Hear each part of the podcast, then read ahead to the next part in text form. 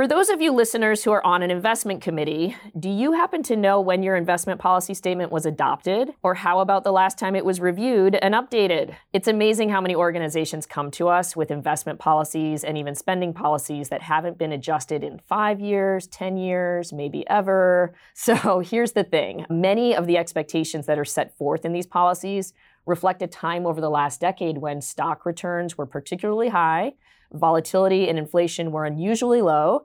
And the fact is, we don't expect to see the same types of returns or the same environment over the next decade that we did in the last. So, organizations really should be rethinking and perhaps reworking a number of their strategies, including their investment and their spending strategies. So, of course, if we're talking nonprofits and foundations, we're talking about policies, and then we're talking about implementation of those policies. So, I'm very glad to have two experts here today to talk through this with us.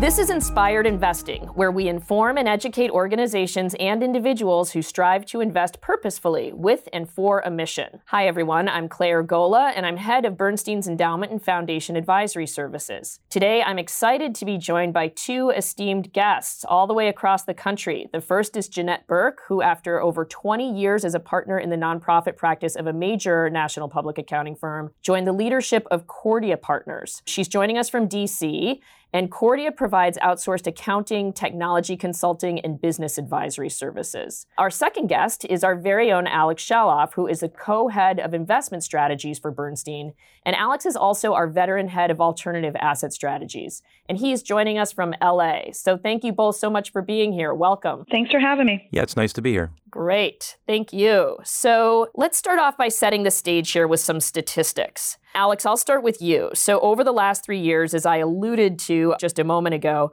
global stocks have delivered really strong returns, annualized returns of over about 12%, coupled with unusually low volatility. But over the next decade, our forecast is nowhere near as rosy. We're looking at returns that are just over maybe half of what they were over the last decade. And we'll probably have to weather some more volatility to get there. So, real small question to start. Why don't you share a little with us about what's changed in the environment? Yeah, Clare, there's a, a few things that have changed. I think the, the primary one is interest rates. Interest rates are very, very low around the world. And so, from a platform, uh, it's very hard to generate solid returns with interest rates as low as they are. It's likely to be a headwind for most investors. A second part of our forecast involves the levels of volatility that you talked about. Uh, while it might have seemed to have been very easy to be an investor over the last few years and generated these great returns, it's been really tricky to navigate the bouts of volatility that have popped up now and again. So, because volatility is heightened going forward, we view that as a headwind for growth. We view interest rates as a, a second a hurdle, obstacle, if you will, that the markets have to get through. And the third one I'd add in is the fact that the markets have gone up so much over the last few years has really created an elevated valuation environment. It's really hard to generate big returns going forward when your entry point involves such lofty valuations. Okay. And so that's helpful. I mean, there are these three key points here. So, why does that matter for our clients? Well, if you think about investment committee members, for example, you know, they've really had whatever you've put money into over the last few years has worked. Mm-hmm. There hasn't had to have been any challenge. It hasn't been hard. I don't want to say that it's been easy, but it certainly hasn't been hard because every time you get together for your quarterly meeting, you look at your investment report and you say, "Wow, we made we made more money last quarter." And other than a couple of bumps in the road along the way, the last few years have been really profitable. The next few years, as you alluded to, it's going to be tricky. Yeah, I think it's tough to have that conversation with committees when, as you mentioned, it's been relatively smooth sailing for a while. We do see committees tend to start to get, I would say, a little bit complacent, right, with those quarterly reports saying, yep, we earn more money. There's no call to action. Yeah. Right? Typically, as from a committee perspective, something has to go wrong yeah. before you take action and you know think about asset allocation decisions. Whatever you decided to do it's worked. And you've certainly jumped over from a return basis over the last few years you've gotten returns that are much better than what your spending levels have been yeah. so it's been kind of a rising tide lifts all ships but again that's not what it's going to look like going mm-hmm. forward I think one of the biggest challenges too with committees is that whenever anything is decision by committee, and the committee meets quarterly and these are really busy people right that when you're asking for or recommending something proactive it takes a long time right so all of these decisions in order to implement them take a long time so whereas it may have been just proactive recommendations on our part or from the part of trusted advisors early on by the time it actually gets implemented or by the time the committee really wants to sit down and do something about it, that's when sort of that call to action needs to have happened already. So it's challenging. Janette, you see this quite a bit. I know working with so many different types of organizations from the implementation perspective. As Alex said, look, it wasn't that hard to deliver returns where an organization or a foundation could actually meet their spending needs and potentially maintain their risk adjusted return over time looking back. But of course, looking ahead, organizations are probably going to have to do some things differently. So, are there some examples or what you're seeing out there in terms of best practices, uh, or maybe what to do or not to do in terms of this environment looking ahead? Sure. So, what they need to do, like any good organization, is plan. And to your point, uh, Alex, not just meeting quarterly to go over the returns. Their advisor needs to work with them, and they need to have enough savvy investment committee people on that committee to look forward to the future and say, okay, if we want, most organizations want to continue to contain their spending policy and not reduce it because the returns of the market have gone down. Uh, most aren't going to reduce that. So hopefully they, one, don't panic and they can work with their advisor to look at the historical returns. Most to the level you're talking about, haven't spent all that money. And that's, you know, why you're raising most of the money and making the big returns so that you can have those to continue doing all the good charitable work when the market has downturned a little bit. So I agree with you that most organizations uh, don't spend enough time on their investment policy. It sits around and collects dust and it, you know, especially for some very large endowments. It needs to be something that has to be revisited at least annually, reviewed by the committee, and then really turn to the experts like the advisors from the investment world and, and find out what's going to happen in the future so that they can try to maintain their spending policy. Because most of the time, reducing it means cutting jobs and people and programs and all of those good things. So I would say, from my world of what I see, I just think that doing nothing is probably something you don't want to do. Also, most organizations aren't going to budget for the gains associated with investments. Yes, they're going to budget for interest and dividends, which, as you say, are, are really low right now. So, a lot of the time when they're doing their annual budget, they're not really focused on budgeting a number, which is completely understandable. Um, but they have to at least have the conversation when they're budgeting the spending to know that they're going to have input on what the likely returns are going to be so that they can know whether they're going to be in a loss position for that year or one that is a gain, a net. Yeah, absolutely. I think stress testing is key, right? So looking at what potential different environments could be. And that's something, you know, that we've been talking about with investors quite a bit is the fact that we do need in today's environment to look at a very wide range of potential outcomes, right, in the near term. So I agree with you that stress testing is critical in terms of planning for the next year. So speaking of that, that's a good segue. So Alex, what are you suggesting or what are we suggesting, right, for organizations regarding asset allocation today?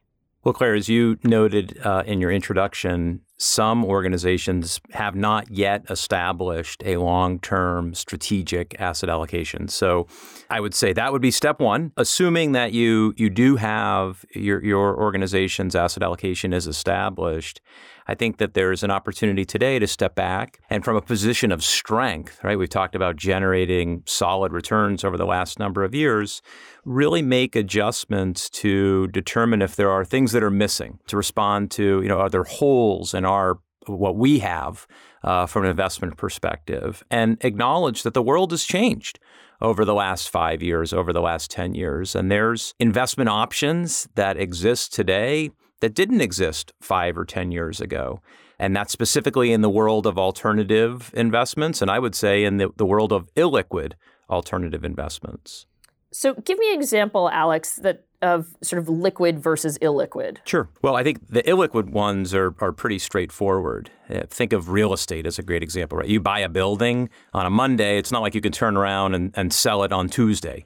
You're making a multi year investments in things like real estate or in private equity, uh, any kind of private company investing, private market investing, tends to have some illiquidity that accompanies it. More liquid investing would be in the hedge fund space, for example, where despite the fact that your manager might be doing something more exotic, not just buying stocks or bonds that they think will appreciate, but also selling things short that they think will suffer going forward. But those tend to be in, in public markets where liquidity is more readily available. And so you don't need to be illiquid to invest in alternative investments. There are certainly areas of the market where it's required, where, where really because of the asset class itself, you need to take on illiquidity. But there's lots and lots of more liquid uh, alternative in- investments that exist as well. Yeah, that's great. In terms of that sort of broad spectrum of alternative investments, one of the things that I have quite a few conversations with committees about is, and, and where it may be very attractive, is with income producing types of alternatives, right? So there are different type. It, people often say alternatives as if it's sort of one asset class, which we know is not necessarily the case. There are different types of alternatives that provide different benefits, right, to the portfolio.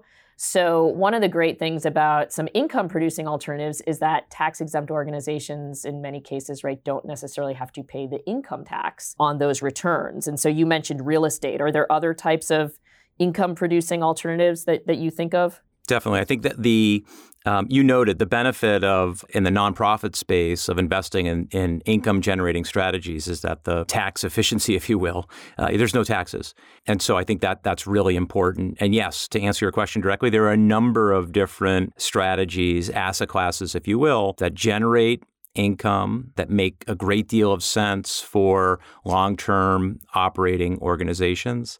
I think of real estate. You could buy a building, but you could also take part in the leasing uh, side of it. You could take part of the financing side of it that would generate income.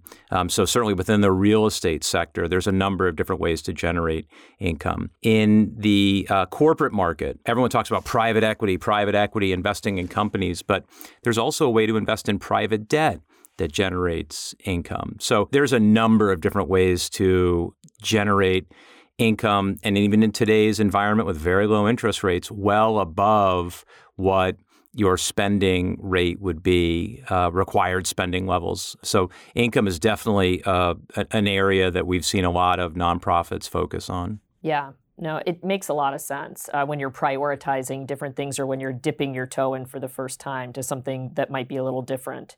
So, one of the questions that I receive and that many of our advisors receive from committees is how do we gauge how much we should invest in these different types of alternatives or you know what are some of the pros and cons and i know alex you've been very involved with leading the or leading the charge with a model that we have been using at bernstein can you talk a little bit about that Certainly. The first order of business in the decision tree is related to the specific investment and a yes no decision. And then after you decide yes, it's really the question becomes how much? right, and I think that one is, you know, we, there, has been more rule of thumb that have really driven asset allocation decisions over time, right? Five percent. Let's take some round number. Three percent. 5%, 10%. It's really just a guessing game. And so what we've done is built a model that answers that question with much more precision. And also doesn't just stress test various environments, market environments, but also stress tests what the backdrop would look like for other investments, right? So if going back to real estate, if I say, "Oh, my real estate portfolio is expected to produce X, but you know, in a bad year we could be down Y," what would be the conditions that would create that down Y and how would that affect the rest of the investment portfolio. And in the back of my mind, how would that inf- affect a fundraising environment, for example? So there's a lot of different variables. Our model seeks to capture as many as possible as it relates to the investment side, but I also think it provides a framework for investment committee members to think about the rest of the world outside of the investment space. Yeah, it's really an impressive model, and, and I've seen multiple examples of it. Uh, and one of the things that I've started to use this model for, as well as other forecasts, is when we think about investment policy statements, it really shouldn't just be about what decisions were made, right? It should be about why they were made, right? As a as fiduciaries, it's really about that process, that decision making process, and that you actually went through a process.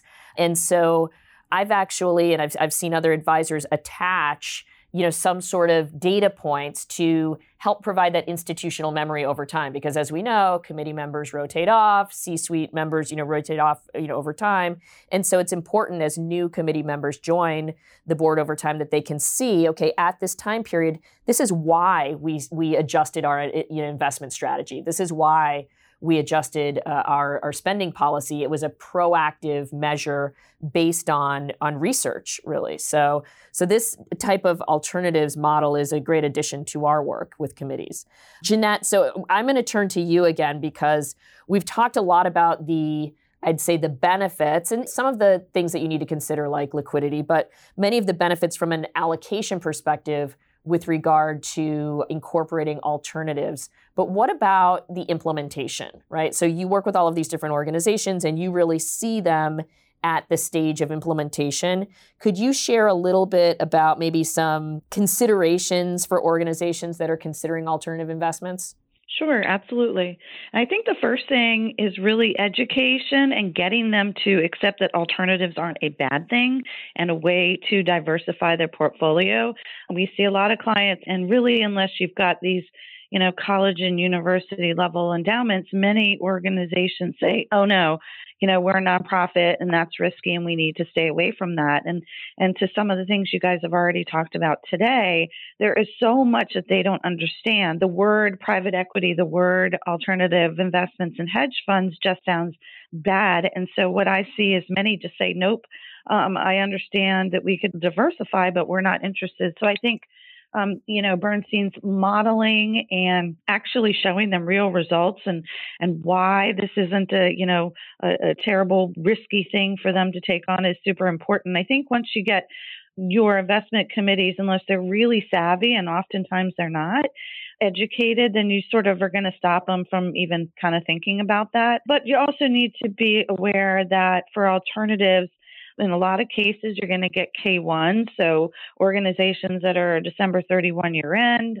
not all nonprofits are, but you know, whatever year end that they're on may likely not correspond with the company's year end that the alternatives are invested in. And therefore, you're not going to get the information you need to get final closed out financial statement numbers in order to be doing the organization's audit. And some don't want to have it held up for K1s where they, you know, have to adjust to the actual returns, which may not be uh, known for three to four or five longer months. Um, at the end of an organization's fiscal year. So I've seen a lot of them sort of get out of the alternatives because they don't want to to mess with it. Also, if you are getting K1s from these alternative investments, you are going to need to file a separate in many cases a separate 990T. So that's, you know, your unrelated business income form and a lot of them just don't again feel like messing with that form. So I think unless the organization is really significantly invested in alternatives, some of them say, well, why should I go the, through the administrative hassle for, you know, 1% of the portfolio and, and stuff like that that may be an alternative.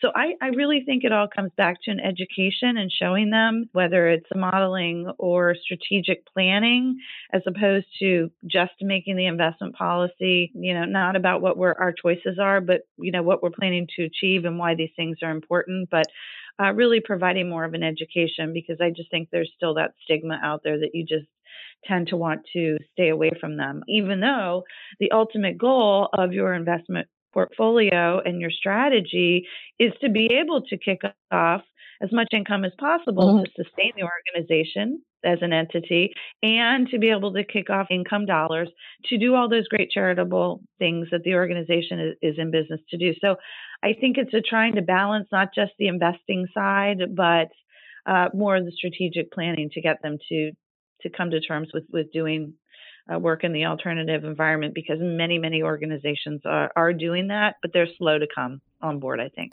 Yeah, th- thank you. Uh, you hit on a number of uh, important points and, and examples that I've seen play out uh, with a number of different organizations. And so, one of the things that I'm hearing you say that is really critical if you call it education or strategic planning. It's really about communication, right, from the beginning and doing that due diligence. Because I know a lot of organizations out there have very lean staffs, right, and they have been doing the same reporting and it's coming to the committee at the same time period in the same format every quarter or every month and you throw in some less liquid uh, you know types of investment services in there and it, there's a, a lag in reporting right and so what does that mean so i think that there's this optimal allocation and then there's the right decision for the organization. And does the organization really have the ability, right, internally to, and the desire to deal with uh, some of the changes, the the you know lag in reporting, additional, for instance, you know the K ones.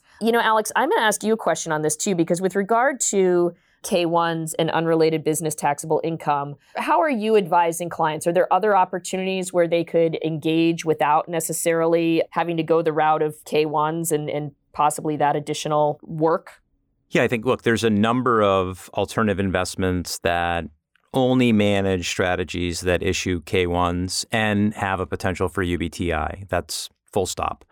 However, there is a, a growing landscape of investment ideas where organizations such as ourselves understand the importance of avoiding UBTI, understand the difficulty that K1s produce, and no pun intended, have created alternative strategies to alternative strategies that are more uh, manageable, that would produce timely tax reporting, uh, timely valuations, and have various blocking mechanisms for UBTI. So you should think about it. You should ask the question but recognize that there's a number of solutions in place to address those concerns. Yeah, I think that speaks to the comment you made earlier, Alex, about the fact that our industry has changed, right? I would say there are a lot more opportunities for investors out there than there may have been when an investment policy was first drafted, right? So, so it, it warrants that, I would say, that due diligence from the committee. So thank you. I'm going to wrap up here actually with a question uh, that many committees ask about, which is fees,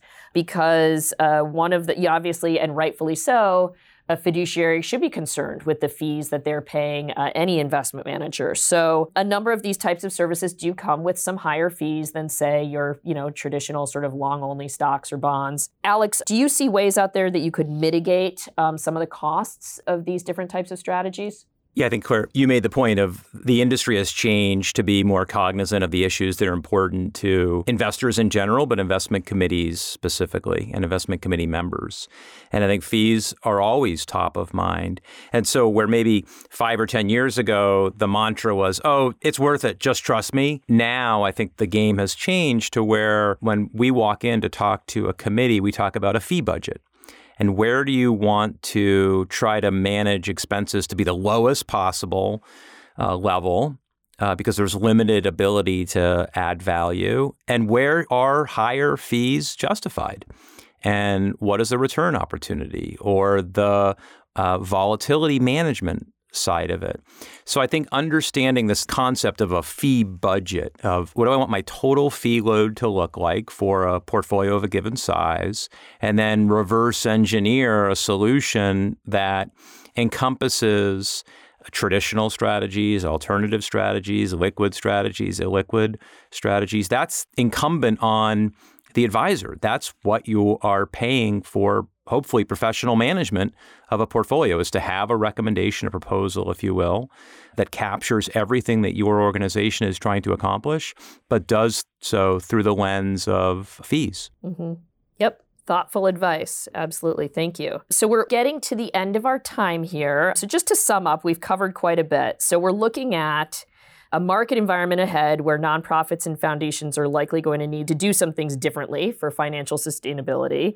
Um, one strategy is, of course, uh, integrating investments with different sources of return and risk and different return patterns uh, than their traditional sort of long only or publicly traded stocks and bonds.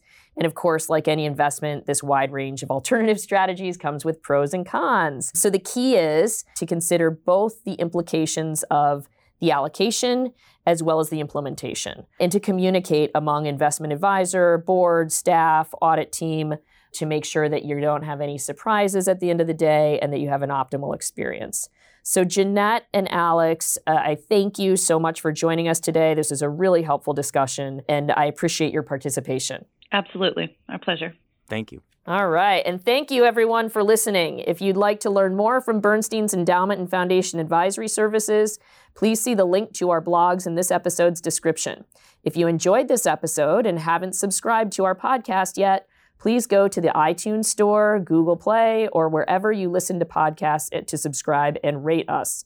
Also, please email us with your thoughts, questions, and feedback to insights at bernstein.com and be sure to find us on Twitter at BernsteinPWM. Thanks, everyone. Bernstein, making money meaningful for individuals, families, and foundations for over 50 years. Visit us at bernstein.com.